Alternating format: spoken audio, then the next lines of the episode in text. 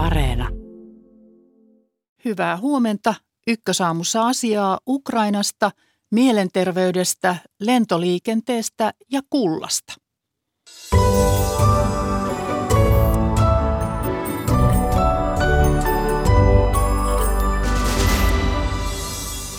EU lisää aseapua Ukrainalle, mitä Ukraina saa aikaan länsiaseilla, ja ratkaistaanko Ukrainan viljanvienti Venäjän, Turkin ja Iranin välisissä neuvotteluissa tänään.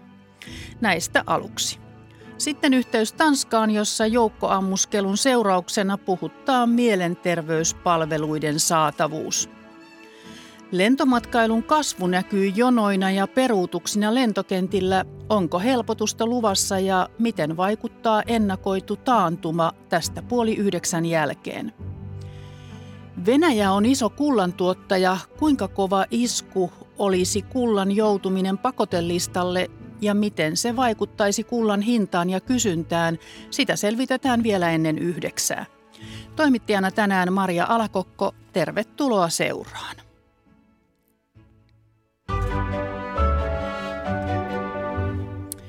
Ukrainan sodassa on arvioitu alkavan uusi vaihe. Mitä se tarkoittaa? Entä miten kauan länsi kykenee auttamaan Ukrainaa sotilaallisesti, kun talvi edessä ja energiakriisi ja taantuma uhkaa?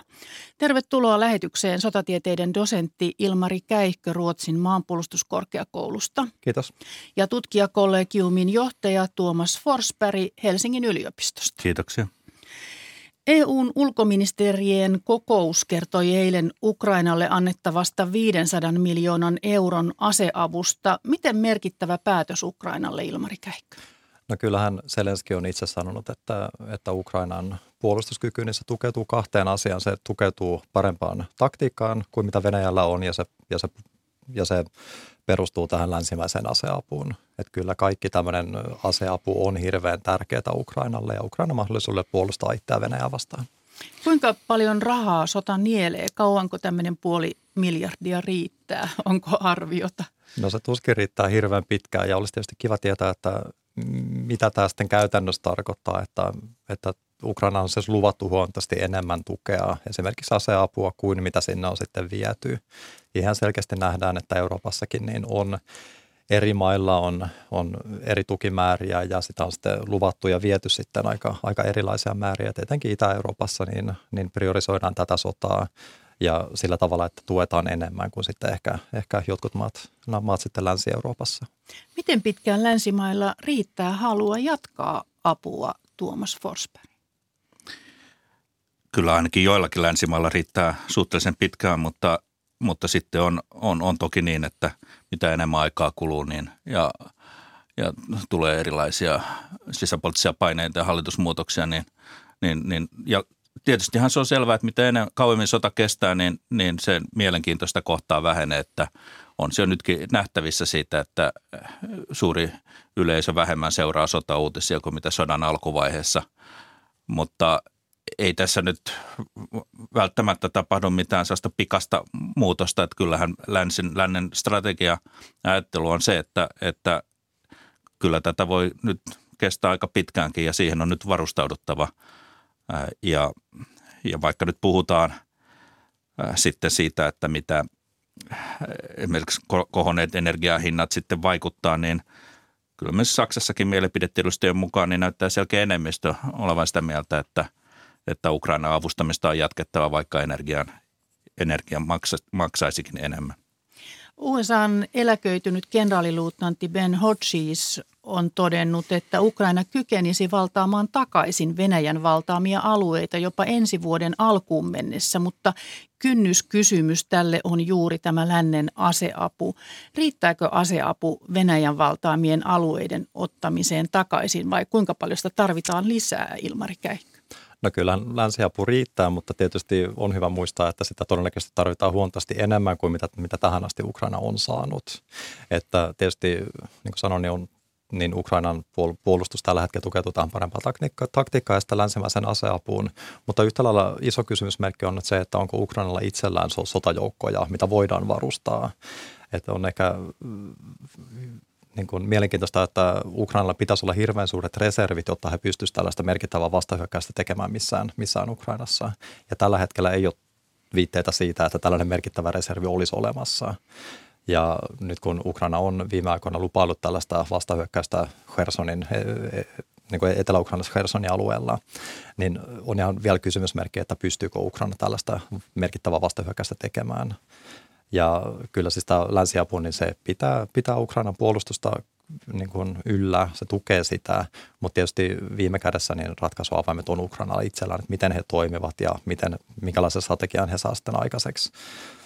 Mutta saako, onko heillä sitten joukkoja ottaa lisää, että, no, että tähän pystyttäisiin? No yksi ukrainalainen asiantuntija sanoi, että Ukrainalla on niin kuin 11 miljoonaa aseikäistä miestä, että kyllä se, niin kuin, se potentiaali on siellä, mutta tietysti ongelma on se, että Ukraina, tai todennäköisesti ongelma on siinä, että Ukraina on tähän mennessä niin kuin priorisoinut henkiin jäämistä, eikä niinkään sitä pitkäaikaista strategiaa, että saataisiin näitä joukkoja koulutettua.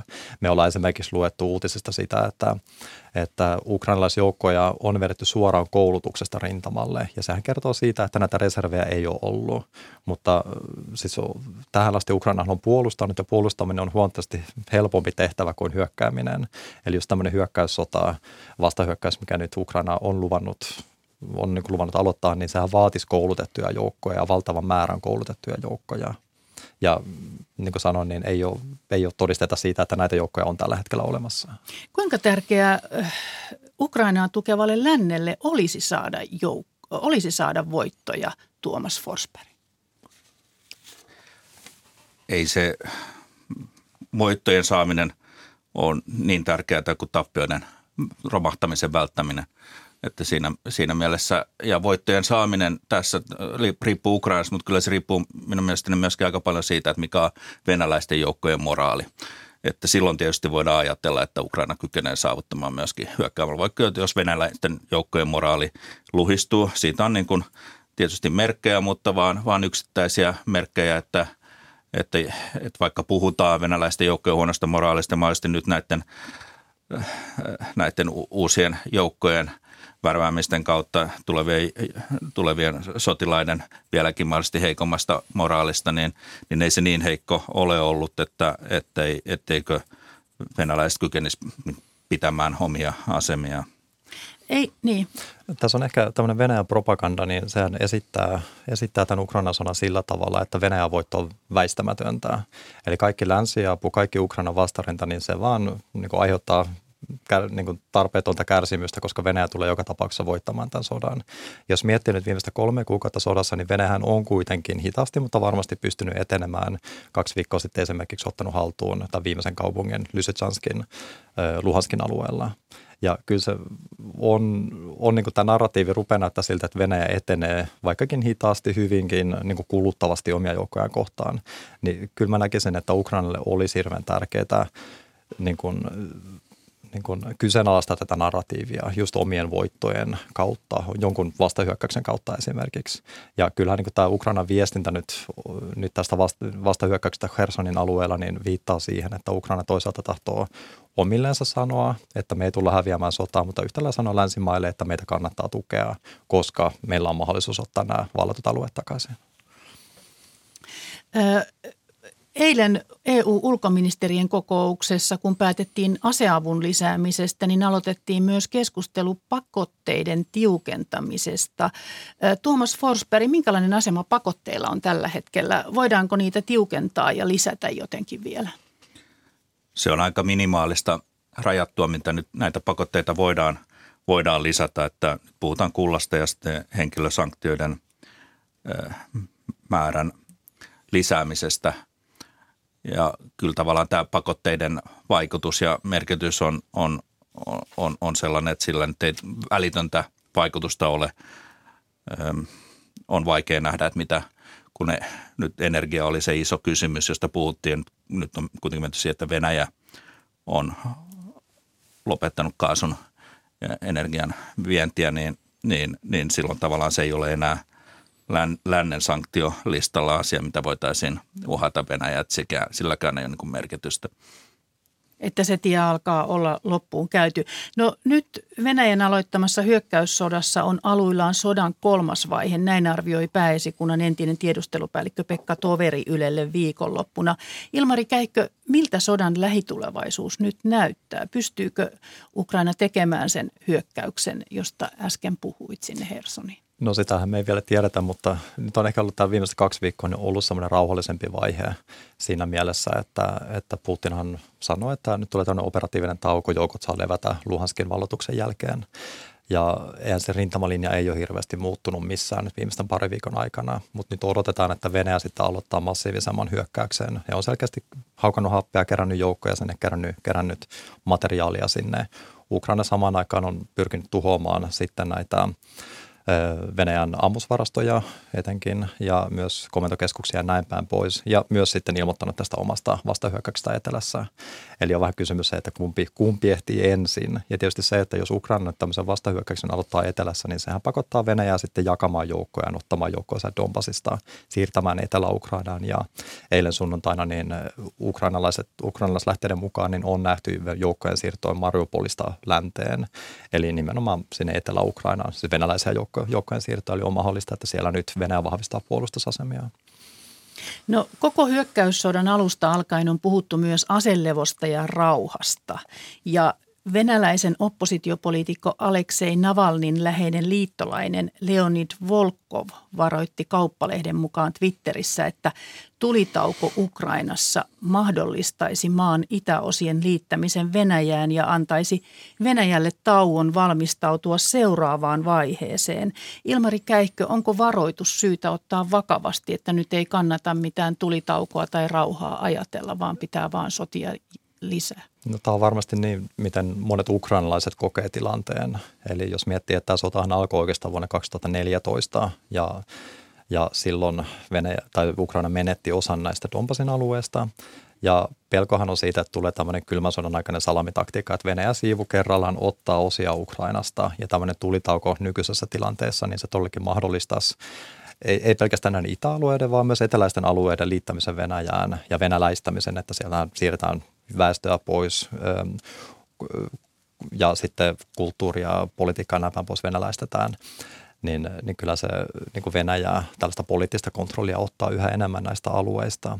Ja todellakin tällaista tulitaukotilanteessa tai rauhantilanteessa, niin, niin Ukraina pelkää sitä, että Venäjä vaan vahvistuu nopeammin, pystyy niin kuin nopeammin korvaamaan näitä tappioita ja sen jälkeen jatkamaan, koska eihän Venäjä retorisesti ole perääntynyt näistä alkuperäisistä sotatavoitteistaan, mikä kuitenkin niin kuin viime kädessä on sitä, että, että he tahtoo alistaa Ukrainan ja, ja vaihtaa hallinnon siellä. Volkovin mukaan Putinin tavoite on murtaa EUn yhtenäisyyttä kiristämällä kaasun avulla ja pelottelemalla, että eurooppalaiset voivat talvella jäätyä kodeissaan. Volkovin mielestä Euroopan pitää nyt osoittaa yhtenäisyyttä ja kestää. Tuomas Forsberg, miltä näyttää, pysyykö Eurooppa yhtenäisenä ja jatkaa tukeaan Ukrainalle, kun taakkana on siis lähiaikoina eh, taantuma ja inflaatio laukkaa. Eli tässä on paljon tämmöisiä taloudellisia asioita, jotka varmasti voivat vaikeuttaa sitä avustamista. Sanoit jo Saksan osalta, että siellä, siellä kannatetaan sitä tukea, mutta, mutta että kun tästä mennään talvea kohti, niin, niin pysyykö tämä linja? Jos lännessä on toiveajattelua sen suhteen, että Venäjällä tapahtuu joku sisäinen muutos ja se olisi avain tämän sodan loppumiseen, niin Venäjällä on niin vastaavasti kyllä uskotaan, että lännessä tapahtuu jonkinlainen poliittinen muutos ja yhteisrakoilee ja se on avain sitten siihen, että Venäjän pystyy saavuttamaan niitä tavoitteita, mitä se tässä sodassa haluaa. Ja kyllähän nyt koko oikeastaan 2014 lähtien niin, niin länsi ja, ja EU on ollut paljon yhtenäisempi kuin mitä kuviteltiin varsinkin sitä ennen. Ja, ja onhan se mahdollista, että tätä rakoilua tulee ja, ja on, on maita, niin kuin nyt Italia, jossa tietysti on kysymys siitä, että, että seuraako jonkinlainen linjanmuutos myöskin suhteessa Venäjään. Mutta koko, kokonaisuutena ottaen niin on ollut niin, että sovituista asioista ja sanktioista on ollut vaikea luopua ja, ja, ja sitten on niin kuin erimielisyyksiä siitä, että mitä, mitä lisää. Ja ja, ja to, toki tämä tulee jatkumaan, että se avainkysymys tässä lännen yhtenäisyydessä on minusta siinä, että sitten kun Venäjällä tapahtuu tai tullaan siihen tilanteeseen, että pitäisi oikeasti sopia jotain, jos Venäjällä sitä tapahtuukin jokin sisäinen, sisäinen muutos, tulee uusi johtaja, niin miten länsi sitten siihen suhtautuu? Keiden mielestä sotaa Ukrainan tukemista pitää vielä jatkaa? Keiden mielestä silloin olisi annettava jonkinlainen mahdollisuus Venäjälle osoittaa, että se onkin kum, jälleen mahdollinen kumppani. Ja, ja se on se isompi kysymys, kun ehkä jos tilanne säilyy tämän kaltaisena kuin mitä se nyt on Onko semmoista sisäistä ollut. muutosta näköpiirissä siellä? Venäjällä. Niin. Jossakin vaiheessa tietysti tulee väistämättä, mutta ei sellaista niin kuin nyt välittömästi ole näköpiirissä. Että niin kuin sanoin, niin aika paljon siihen liittyy tällaista toiveajattelua, tai, mutta, mutta tota, aina, aina tällaiset muutokset sitten, jos, jos, jos tota, katsotaan tilannetta eteenpäin, niin kyllähän niitä väistämättä tulee. Niin se on, se on Tuomas sanoi hyvin tästä, että tällaista välitöntä nopeata muutosta Venäjällä tuskin tulee, mutta on hyvä myös pitää mielessä, että kyllähän nämä kauppapakotteet myös Venäjää kohtaan niin, niin puree yhä enemmän ja kyllä se tulee Venäjän niin kuin, niin kuin kykyä jatkaa tätä sotaa, niin siihen tulee vaikuttamaan. Iran, Venäjä ja Turkki tapaavat tänään Iranin pääkaupungissa Teheranissa Turkki on toiminut välittäjän roolissa tässä hyökkäyssodassa. Odotatteko, että Ukrainan viljanvientikysymyksessä edistytään tänään? No Turkki ja Iran varmaan odottaa sitä, joten kyllä tietysti voisi ajatella, että, että jotakin sitten saavutetaan, mutta tämä nyt on asia, mistä on hirveän vaikea sanoa tänään tai huomennahan sitten viimeistään kuullaan, mitä on, on, on saavutettu. Eli se jää sitten kuultavaksi huomiseen ja tänään tosiaan sitten tavataan Teheranissa ja tänään varmaan ehkä kuullaan ja huomenna sitten lisää tästä. Sotatieteiden dosentti, dosentti Ilmari Käikkö Ruotsin maanpuolustuskorkeakoulusta ja tutkijakollegiumin johtaja Tuomas Forsberg Helsingin yliopistosta. Kiitokset tästä keskustelusta ja hyvää päivänjatkoa teille. Kiitos. Kiitos.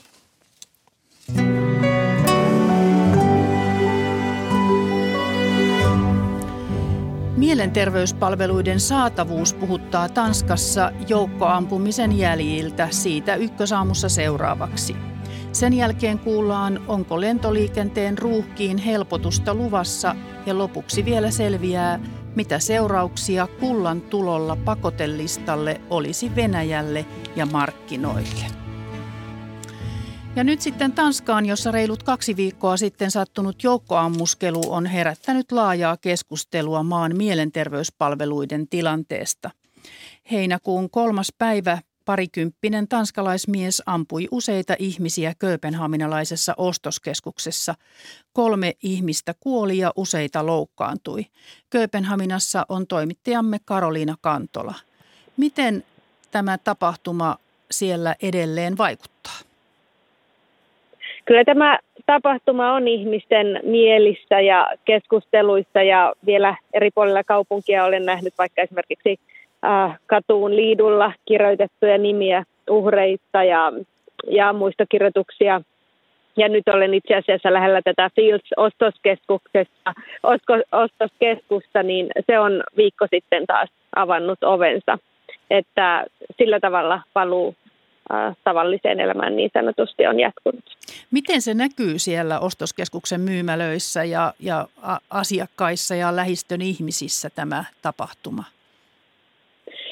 No, Fieldsissa pidettiin hiljainen hetki ensimmäisenä päivänä avaamisen jälkeen ja moni on ostoskeskuksen ulkopuolelle ja sisäpuolelle jättänyt kukkia ja edelleen jättää.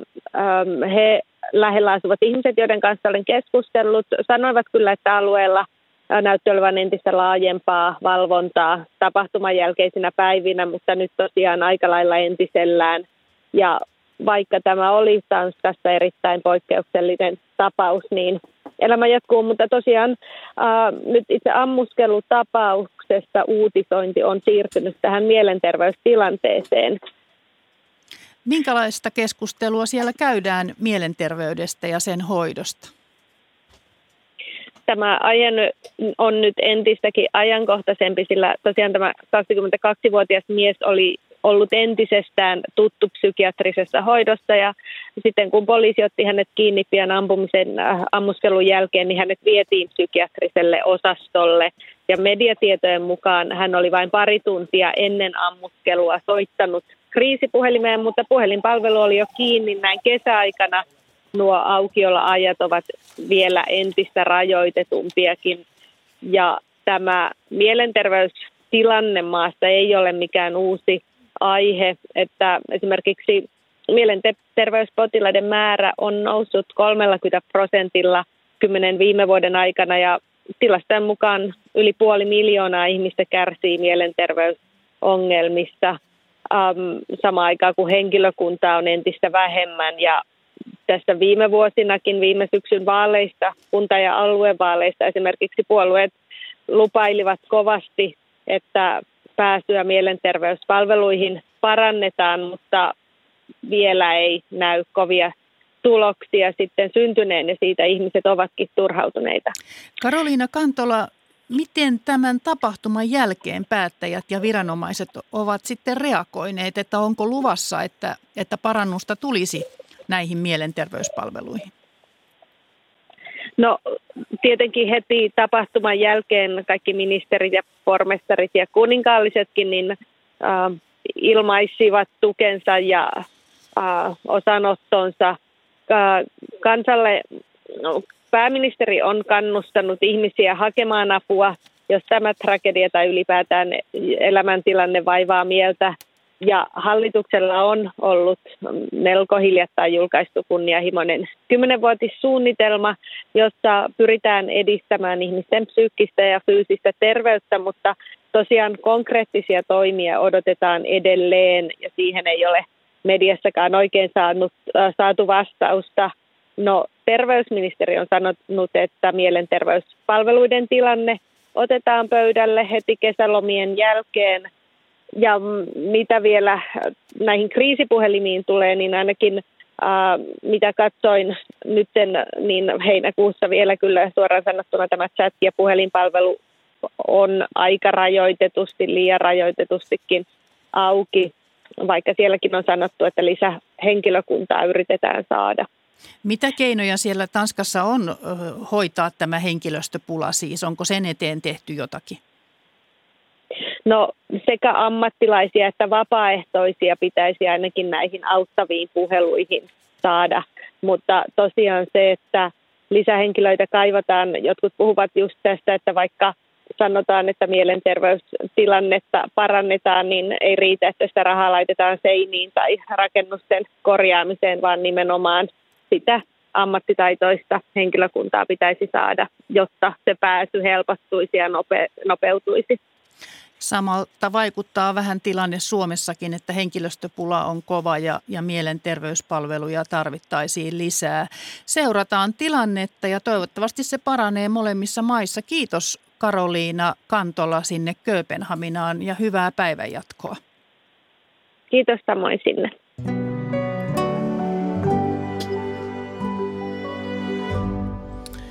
Sitten lentoaiheeseen. Sassin lentäjät ovat palaamassa töihin reilun parin viikon lakojäljiltä, mutta Sassin niin kuin monien muidenkin lentoyhtiöiden talous on koetuksella. Matkustajat ovat kuitenkin koronatauon jälkeen palanneet. Finavian tilasto kertoo, että tammi-kesäkuussa lentomatkustajien määrä kasvoi vuoden takaisesta peräti 520 prosenttia ja lentoasemat ovat ruuhkautuneet Euroopassa paikoin kaaukseen asti. Miltä näyttää lentokenttien ja lentoyhtiöiden jatko ykkösaamussa vastaamassa lentoliikennetoimialaa opettava Heinin Noronen Juhola Haakaheliasta ja Chongqingin yliopistosta. Vaikea lausua. Miten se menee? Chongqing. No niin, Chongqingin kyllä. yliopistosta Kiinasta siis, eli opetat kyllä. molemmissa. Kyllä. Tervetuloa. Kiitoksia. Ja etäyhteyden päässä Finavian toimitusjohtaja Kimmo Mäki, hyvää huomenta. Oikein hyvää huomenta. No SAS sai sovun lentäjien kanssa ja pari viikkoa jatkunut lakko tosiaan päättyi. SAS lupasi palkata 450 korona-aikana työnsä menettänyttä lentäjää takaisin ja myös palkoista saatiin ratkaisu. Mistä tällaisissa kiistoissa on kyse? Miksei yhtiö olisi halunnut palkata näitä lentäjiä, Kimmo Mäki? No nämä oikeastaan nämä lentoyhtiöiden ja työntekijäjärjestöjen väliset neuvottelut on hyvin monitahoisia. Me tiedetään se, että siellä taustalla on niin kuin monia asioita, jotka voi juontaa juurensa vanhoihin aikoihin, siis vuosien taakse. Toisaalta me tiedetään, että siellä on myös odotuksia sitten työntekijän puolella. Yhtenä asiana täytyy muistaa tämä, mikä tuli Insertissä mainittua, että, että oikeastaan niin tämä kriisi on kurittanut lentoyhtiöitä tosi paljon. Ja selviytyäkseen lentoyhtiöt tarvitsevat sitten uusia hyviä keinoja sopeuttaa sitä kustannusrakennetta siihen uuteen tilanteeseen, että edellytykset jatkaa sitä toimintaa taloudellisesti on olemassa. Ja, ja tämä yhtälö nyt sitten myös näkyy tässä, tässä varmaankin heidän näissä, näissä tuota, niin, niin neuvotteluissa. Mutta tosiaan en mä siihen sen syvemmälle oikeastaan voi mennä, koska taustoja en, en niin hyvin tunne siinä. Pääasia mun mielestä on se, että nyt myös lentoyhtiöiden osalta ollaan pääsemässä eteenpäin ja toivottavasti mentäisiin pikkuhiljaa kohti normaalia aikoja, jotta jotta niitä meille kaikille tärkeitä lentoyhtiöitä on sitten kuitenkin riittävän hyvässä kunnossa sitten tulevaisuudessa. Niin, tappioita tuli keskimäärin reilu 10 miljoonaa euroa jokainen lakkopäivä ja yli 2500 lentoa peruuntui. Mistä se kertoo, että sopua väännettiin tappioista huolimatta näin pitkään, Heini Noronen Juhola? Kertooko se juuri siitä, että, että talous on vaakalaudalla?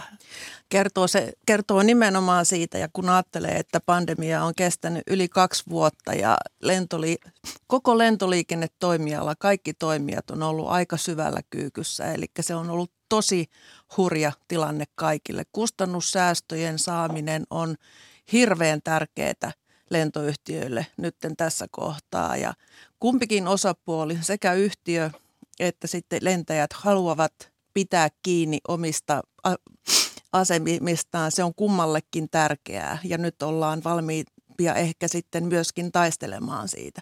Ja sä, pakko saada säästöjä. Aivan. No Sassin talous on on vaikeuksissa. Yhtiö haki hiljattain konkurssisuojaa Yhdysvalloista ja Tanska on luvannut auttaa ja Norjan valtiokin tulee ilmeisesti apuun ja sitä kautta omistajaksi. Kuinka vaikeita aikoja nyt eletään, kun valtiot joutuvat laajasti tukemaan lentoyhtiöitä? Siis Euroopassa peräti kaiketi 30 miljardilla on tuettu Heini Noronen Juhola. Tässähän se onkin mielenkiintoista, eli kahden vuoden aikana on ollut valtavat tulon menetykset. Samaan aikaan koko toimiala on äärimmäisen reguloitu, eli siellä on sellaisia kustannusrakenteita, mistä ei ole helppo säästää. Eli kaikki toimijat on tehnyt isoja, isoja tappioita. Ja ihan jo siksi, että pystytään jatkamaan eteenpäin, niin tarvitaan apua ulkopuolelta useissa tapauksissa. No nyt matkustajia riittää, mutta polttoaine on kallista ja taantuma uhkaa. Tullaanko tässä näkemään jonkinlainen pudotuspeli vai lisääntyykö yhtiöiden yhteistyö Kimmo Mäki Finavialta? Ja mä luulen, että me eletään sellaista murroskohtaa, että tässä on monia asioita, jotka, jotka saattaa ja tulee todennäköisesti muuttumaan. Mä luulen kyllä niin, että, että tuota, niin viime kädessä kyllä niin kuin joka tapauksessa ähm, osa niistä tai merkittävä osa niistä kasvaneista kustannuksista tulee siirtymään sitten lippujen hintaan. Että, että näin, se, näin se varmasti on. Meillä on myös yhtiöt, jotka kykenevät hyvin kustannustehokkaasti pyörin, pyörittämään sitä palvelutuotantoa ja, ja hoitamaan niitä lentoja. Heillä on tietysti varmaan toisen tyyppisiä niin kuin haasteita tässä tilanteessa. Kyllä mä jotenkin näkisin niin, että, että tuota, niin, niin tulevat vuodet tulee näyttämään, että, että tuota, niin, niin, millä tavalla nämä, nämä yhtiöt tulevat järkevän tulorahoituksen kykenemään järjestämään. Mä uskon kyllä, että konsolidoitumista tulee tapahtumaan jatkossakin. Sitä on tapahtunut tähän asti, mutta toisaalta vähän tuntuu myös siltä, että, että tuota niin, niin monille maille nämä kansalliset lentoyhtiöt on todella tärkeitä. Siis kaikille maille, erityisesti Suomelle on tärkeää se, että tämä saavutettavuus on kunnossa ja, ja sitä kautta sitten tämä oma, oman maan kilpailukyky pystytään sitten niin kuin turvaa ja tukemaan sitä. Ja nämä kaikki on semmoisia herkkiä isoja asioita, jotka vaikuttaa tähän tilanteeseen ja, ja varmasti nyt sitten tuota niin, niin, paitsi lentoyhtiöillä, myös lentoasemayhtiöillä, niin myös sitten niin, niin valtioilla on sitten pohdittavaa siinä, että millä tavalla tätä kokonaista kannattaa sitten johtaa ja viedä eteenpäin. Kimmo Mäki ennakoi tuossa, että, että lippu, liput tulevat kallistumaan ja nyt on puhuttu niin sanotuista halpalentoyhtiöistä ja niilläkin ehkä Ryanairia lukuun ottamatta on ollut vaikeaa. Miltä niiden tulevaisuus näyttää, Heini Noronen Juhola? Et mielelläsi puhut tällä mm. nimikkeellä, en tiedä millä nimellä näitä pitäisi kutsua, mutta. Mä näen oikeastaan, että ei ole tavallisia lentoyhtiöitä ja halpa lentoyhtiöitä, vaan on le- lentoyhtiöitä erilaisilla strategioilla. Ja kaikkia koskee kuitenkin tällä hetkellä tämä kustannussäästö, tavoite, tehokkuus. Eli me varmastikin tullaan näkemään tulevina vuosina eri, eri prosessien tehostumista. Me me, me nähdään digitalisaation tuloa paljon isommin erityyppisiin prosesseihin lentoliikenteessä. Tavoitteena on kustannussäästöt. Varmasti yritetään saada automatisoitua enemmän prosesseja, että saadaan henkilöstön määrää pienennettyä. Tämän tyyppisiä asioita tullaan näkemään lentoyhtiöstä riippumatta. No etätyön myötä bisneslennot ovat vähentyneet, niin, vähentyneet, niin miten se aukko täytetään jatkossa? Se onkin mielenkiintoinen asia. Kukaanhan ei oikeastaan tiedä loppujen lopuksi, että kuinka se bisnesmatkailu elpyy vai elpyykö, mitä siellä tulee tapahtumaan. Mutta kyllähän lentoyhtiöt tällä hetkellä pohtivat, että jos se ei elvy, niin, niin mitä sitten? Kyllähän iso megatrendi on, että, että ihmiset ikääntyy, ihmiset on vauraampia. Ehkä tähän segmenttiin yritetään sitten tarjota enemmän palvelua. Puhutaan sitten kentistä välillä. Lentokentillä on ollut jonoja ja peruutuksia työvoimapulan vuoksi. Kimmo Mäki, miten tilannetta on pyritty ratkomaan ja onko pahimmat sumat jo nyt selätetty? Tässä on varmasti ollut monia eri toimenpiteitä eri toimijoilla. Tämä, oikeastaan tämä haaste lentokentillä, erityisesti Keski-Euroopan isolla kentillä, liittyy oikeastaan moneen eri toimijaan. Että siellä on tietysti niin kuin lentoasema operaattorin vastuulla tai lentoasemayhtiön vastuulla olevat turvatarkastukset, jotka on, on ruuhkautuneet. Sitten sen lisäksi on ollut lähtöselvityksissä ollut, ollut tiettyjä haasteita ja varmasti myös sitten, sitten ground handling puolella ja, ja muussa. Lentoasemilla on useita eri toimijoita ja heillä kaikilla on oikeastaan sama tilanne. Eli, eli nyt kun ollaan oltu täysin ennennäkemättömässä kriisissä reilu pari vuotta, yhtiöt selviytyäkseen on joutuneet sopeuttamaan kustannuksiaan ja nyt sitten, sitten kun ollaan tilanteessa, jossa taas aletaan palautumaan, niin sitten sen ikään kuin lähteneen mu- muualle töihin lähteneen työvoiman tilalle sitten kouluttaminen on, on aika pitkä prosessi, pitää tehdä turvallisuusselvitykset taustalla ja kouluttaa ja muuta, ja, ja plus vielä tämä palvelualoja koskeva työvoimapula, niin kyllä se on vaikuttanut hyvinkin laajasti toimijat tekevät töitä kovasti sen eteen, jotta, jotta saataisiin tarpeeksi ää, tota niin, niin, työvoimaa. Ja, ja se tulee varmaan tämä haaste jatkumaan, mutta mä luulisin niin, että loppuvuotta kohden tämä tilanne pikkuhiljaa alkaa parantumaan. Meillähän täällä Suomessa on vähän toinen tilanne, eli Finavialla tehtiin päätös jo silloin elokuussa 2021, että huolimatta siitä, että tämä delta-kriisi, delta-variantti silloin, silloin lähti vyörymään ja matkustus oli viime syksynä, oli, oli varsin hiljasta, niin siitä huolimatta niin me tunnistettiin tämä riski ja, ja koulutettiin koko ajan sitä porukkaa ja me ollaan sitten niin kuin suhteessa paremmin pärjätty tässä, tässä, tässä osa, osassa kuin, kuin yleisesti nämä muut Euroopan suuret lentoasemayhtiöt ja hyvä niin. Tiettyjä haasteita meilläkin on ollut ja, ja edelleenkin on, mutta, mutta tuota, niin, niin kohtuun hyvin me on pärjätty. Että isoilla kentillä nämä jonot nyt sitten vielä jonkin aikaa jatkuvat ja tämä ruuhka. Puhutaan sitten vielä lopuksi ilmastonmuutoksesta. EU-parlamentti on vaatinut tässä kuussa lisää kestäviä polttoaineita ja kestävät polttoaineet pitäisi saada käyttöön jo vuonna 2025 ja vuoteen 2050 mennessä niiden osuuden tulisi olla 85 prosenttia EUn lentoliikenteen polttoaineista. Onko lentomatkailun elpyminen ja päästöjen merkittävä vähentäminen realistinen yhtälö, Heini Noronen Juhola? Kyllä se on realistinen yhtälö, mutta, mutta ei se ole helppoa. Se on sillä tavalla hankalaa, että uusiutuva lentopolttoaine on aika lailla kalliimpaa kuin tavallinen lentopolttoaine. Niin tässä kun puhutaan, että kaikki lentoyhtiöt etsii säästöjä isosti, niin se ei ainakaan kannusta välttämättä uusiutuvan lentopolttoaineen käyttöön. Mutta se, että tulee regulaatiota, lainsäädäntöä sen käyttöön ottamiseksi, niin se on ihan hyvä tapa tässä tilanteessa lähteä viemään sitä, sitä eteenpäin. Mutta hitaasti ilmeisesti nyt ainakin tässä tilanteessa. Hitaammin. Uskon kyllä, että jatkossa kun saadaan sitten vetypohjaiset uusiutuvat lentopolttoaineet ja sähköinen lentäminen enemmän kaupalliseen käyttöön, niin siellä tulee sitten enemmän kustannustehokkaita ympäristöystävällisiä ratkaisuja lentoliikenteeseen. Kimmo Mäki, sähkölentokoneista on puhuttu Suomessakin kotimaan reiteille sopivana vaihtoehtoina. Missä tässä nyt mennään, koska sellainen kone nähdään Suomen kentillä? Me oikeastaan Finnavia on jo muutama vuosi sitten käynnistänyt yhteisen hankkeen Helsingin sähkölentokoneyhdistyksen kanssa. Meillä on ensimmäinen sähkökone Suomessa ollut jo monta vuotta tässä – se on semmoinen ikään kuin yleisilmailuharrastekone, tämmöinen kevyt kone.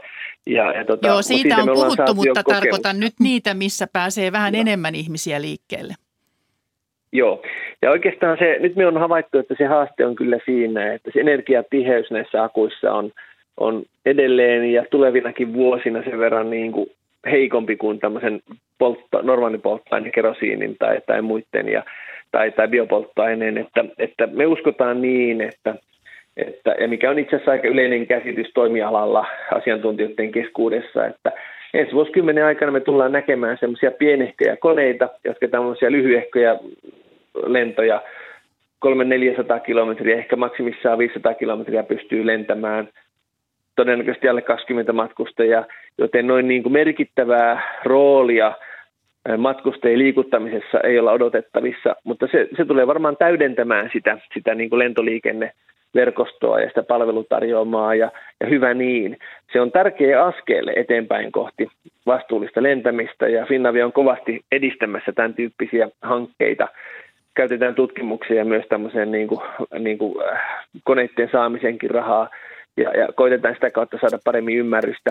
Mutta me uskotaan tosiaan, mihin Heini tuossa viittasi äsken, että nämä vetypohjaiset polttoaineet tai muut uusiutuvat polttoaineet, joita tässä koko ajan kehitetään, tulee olemaan niitä, jotka sitten isosti muuttaa tätä, tätä lentämisen ää, tota niin, niin, tai kestävää lentämistä ja, ja vie sitä eteenpäin. Ja, ja mun mielestä nyt tärkeintä olisi se, että toimialalle ja lentokonevalmistajille annetaan taloudelliset edellytykset kehittää näitä. Että oikeastaan niin kuin tiukalla verotuksella ja, ja, ja kun, jos vedetään lentoyhtiöiden ja lentokonevalmistajien talous todella tiukalle näillä ylimääräisillä veroilla, niin, niin se vaan heikentää sitä siirtymää kohti vastuullista lentämistä. Tässä viestiä Brysseliin lopuksi. Kiitoksia Finavian toimitusjohtaja Kimmo Mäki ja kiitos lentoliikennetoimialaa opettava Heini Noronen Juhola Haaga Heliasta ja Chongqingin yliopistosta. Mukavaa Kiitoksia. päivää teille molemmille. Kiitos samoin. Ja EUn ulkoministerikokouksessa on keskusteltu uusista Venäjä-pakotteista eilen ja esillä on ollut muun muassa kielto ostaa kultaa Venäjältä.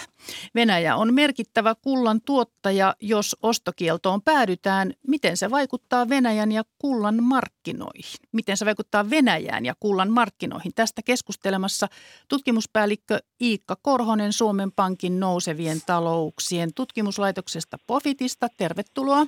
Kiitoksia. Ja puhelimessa on jalometallien kauppaan ja kierrätykseen erikoistuneen Jalonom-yhtiön toimitusjohtaja Kimmo Korkiakoski. Hyvää huomenta. Huomenta. Jos EU päättää, ettei kultaa jatkossa osteta Venäjältä, mikä merkitys sillä on Venäjälle, Iikka Korhonen Suomen Pankista? No Venäjälle kulta on yksi suhteellisen, on, on ollut yksi suhteellisen tärkeä vienti tuota, hyödyke. Eli vähän alta 20 miljardia dollaria vuodessa on viety, viety kultaa, mutta samaan aikaan on muistettava, että Venäjällä ylivoimaisesti tärkeimpiä on raakaöljy ja maakaasu. Ja niiden, niiden osuus viennistä on ollut selvästi yli, yli kaksi kolmasosaa, varsinkin tässä, tässä viime kuukausina.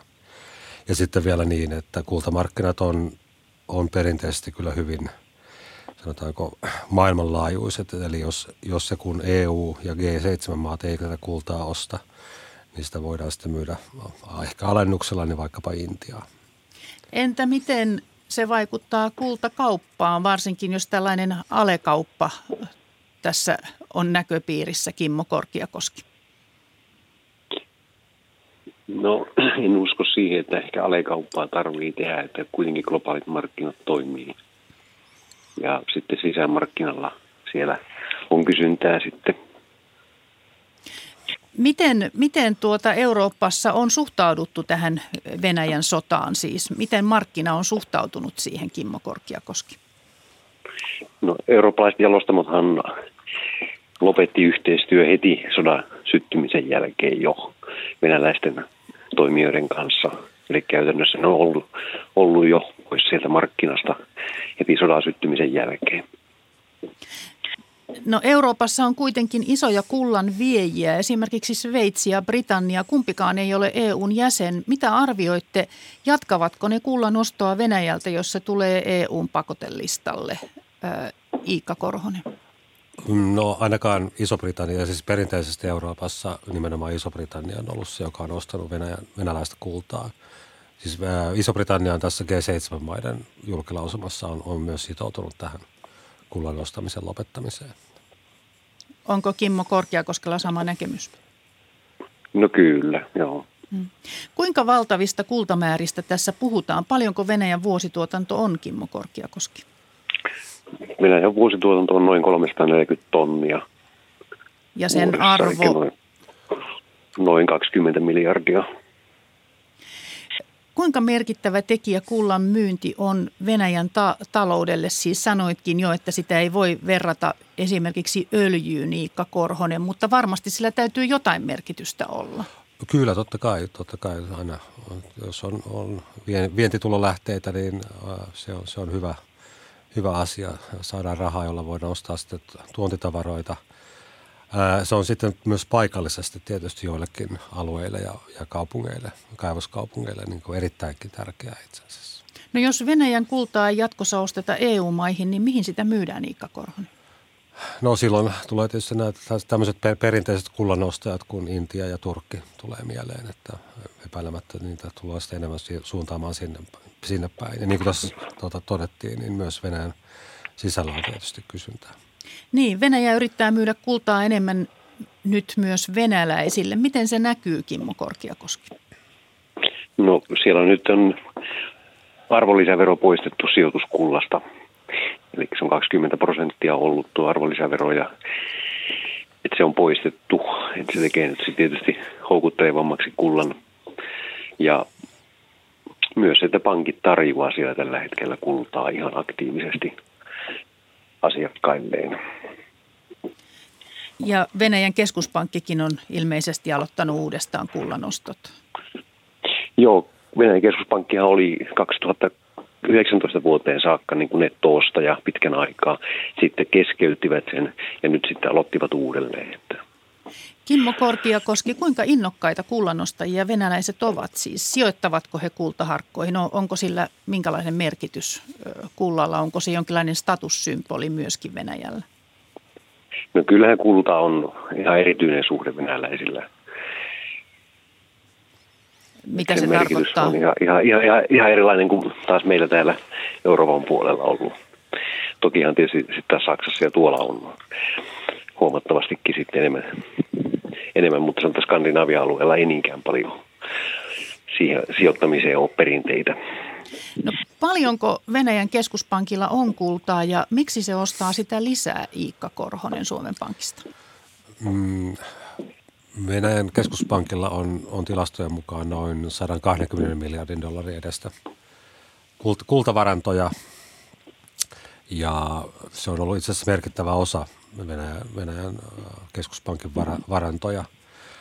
No epäilemättä tässä tilanteessa niin osa syy siihen on, on, että halutaan myös tukea näitä kotimaisia, kotimaisia tuottajia. Et katsotaan, että heidän toimintansa jatkamisen turvaaminen on, on tärkeää. Mitä keskuspankki kullalla tekee, jos sitä ei pysty myymään, Iikka Korhonen? No se on tietysti hyvä, hyvä kysymys. Että perinteisesti ajatellaan, että, että valuuttavaranto ja kultavaranto on sellainen – hätävara, että jos esimerkiksi tuontia ei voida muuten, muuten rahoittaa, niin ainakin jonkin aikaa sitä pystytään te- tekemään. Ja tällöin, jos, jos näin on, niin silloin, silloin tuota, on, on helpompaa, jos ne on jossain sellaisessa paikassa, jossa niiden myyminen on, on helppoa. Esimerkiksi Lontoossa tai, tai New Yorkissa, kuten vaikkapa Suomen Pankin kultavaranto on sijoitettu. No Venäjä tietysti voi ajatella, että jos sitä kultaa on Venäjällä, niin sitä voidaan sitten myydä, myydä kuitenkin muuallekin. Että tietysti Venäjällä on, on niin kuin mahdollisuuksia myydä sitä muualle myös koti, kotimaassa, mutta silloin se ei ole niin helppoa eikä se ole niin likvidi vara kuin muut. Miten sota ja pakotteet ovat vaikuttaneet kullan hintaan, Kimmo Korkiakoski? No kun sota alkoi, niin kyllähän kullan hinta nousi hyvin voimakkaasti. Mutta nyt sitten sieltä ollaan, huipusta ollaan laskettu kyllä, että nyt ollaan noin 54 euroa per gramma. Ja mitä se oli huipussaan? No yli 60 euroa, että, että siitä, ollaan, siitä ollaan laskettu kyllä ihan, ihan reippaasti sitten. No tokihan tämä niin kuin, on niin kuin vuoden sisällä tämmöistä normaalikysynnänkin aiheuttamaa sitten heiluntaa, että tämä kesä, tämä hetki on yleensä se alhaisin hetki aina vuodesta. No Kimmo Korkiakoski, jos Venäjä joutuu nyt myymään kultaa halvemmalla, niin eikö se alenna hintaa muuallakin ja houkuta myös tuomaan Eurooppaan aiempia suurempia määriä? Siis vaikka nyt olisi jo yleisesti sovittu, että sitä ei sieltä ostetakaan, niin mitä arvelet? Tietysti houkutushan on, jos, jos halvemmalla saisi, mutta tuo, jo pank, pankkien pakotepolitiikan vuoksi hyvin vaikea olisi kauppaa tehdä sinne. Mm. No ensin oli korona ja sitten sota, nyt rahan arvo laskee ja taantumaa ennakoidaan. Kuinka tämä on vaikuttanut kullan kysyntään, Kimmo Korkiakoski, esimerkiksi täällä Suomessa?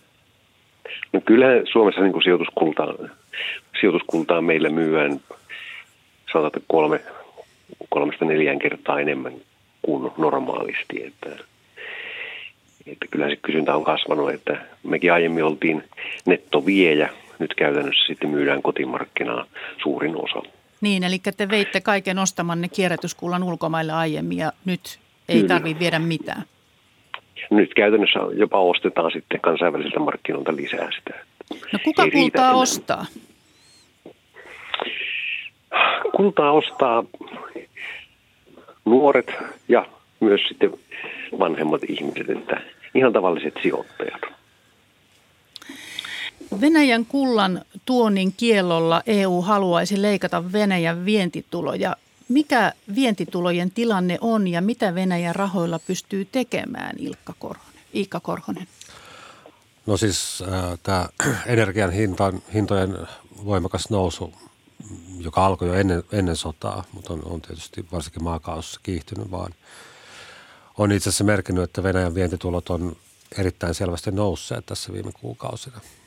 Mutta samaan aikaan Venäjän tuonti on ehkä noin puolittunut tai laskenut jopa enemmänkin.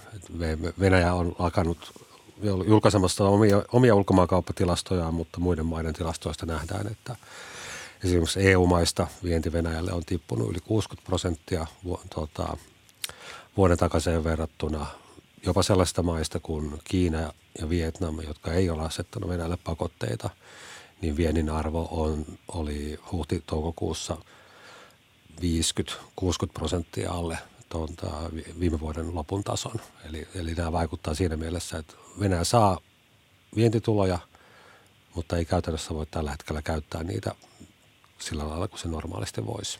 Eli teollisuus on esimerkiksi mennyt alas. Kerroit autoteollisuudesta. Kerro se esimerkki vielä ihan No siis kaikki sellaiset teollisuuden alat, jotka käyttää paljon ulkomaalaisia komponentteja, etenkin esimerkiksi autoteollisuus, mutta myös kodinkoneet ja niin edelleen, ne on tällä hetkellä suurissa ongelmissa. Eli, eli pitkän aikaa esimerkiksi Venäjän 20 autotehtaasta vain kahdessa oli oikeastaan toimintaa. Kodinkoneiden, jääkaappien, kaikkea tämmöisten tuotanto on supistunut alle puoleen. Kiitos Iika Korhonen Suomen Pankista ja Kimmo Korkiakoski Jalonomista. Kiitos keskustelusta ja nähtäväksi jää päätyykö kulta EUn pakotelistalle. Tämä ykkösaamu päättyy. Tätä ovat kanssani tehneet Atte Uusinoka ja Mikko Pienipaavola. Tuottaja on Maria Skara, äänitarkkailija Antoni Wikström. Jalmari Laine, hyvää huomenta. Mitä suosituksia on loppupäivälle Yle Radio yhdessä? Huomenta. No eksoottisia matkakohteita muun muassa Oulu ja Helsinki. Ouluun tutustuttaa sarjakuvataiteilija Ville Ranta. Hän on sieltä kotosin, piirtää ja tekee uraa enimmäkseen täällä, mutta kotikaupunkinsa julkisesta taiteesta kertoo sitten iltapäivällä kello 14.30. Ja pohjoisen poika Jari Aula tutustuttaa Stadin slangiin kello 14.50 kielen päällä ohjelmassa. Kiitos Jalmari Laine ja nyt kiitos seurasta ja mukavaa päivää.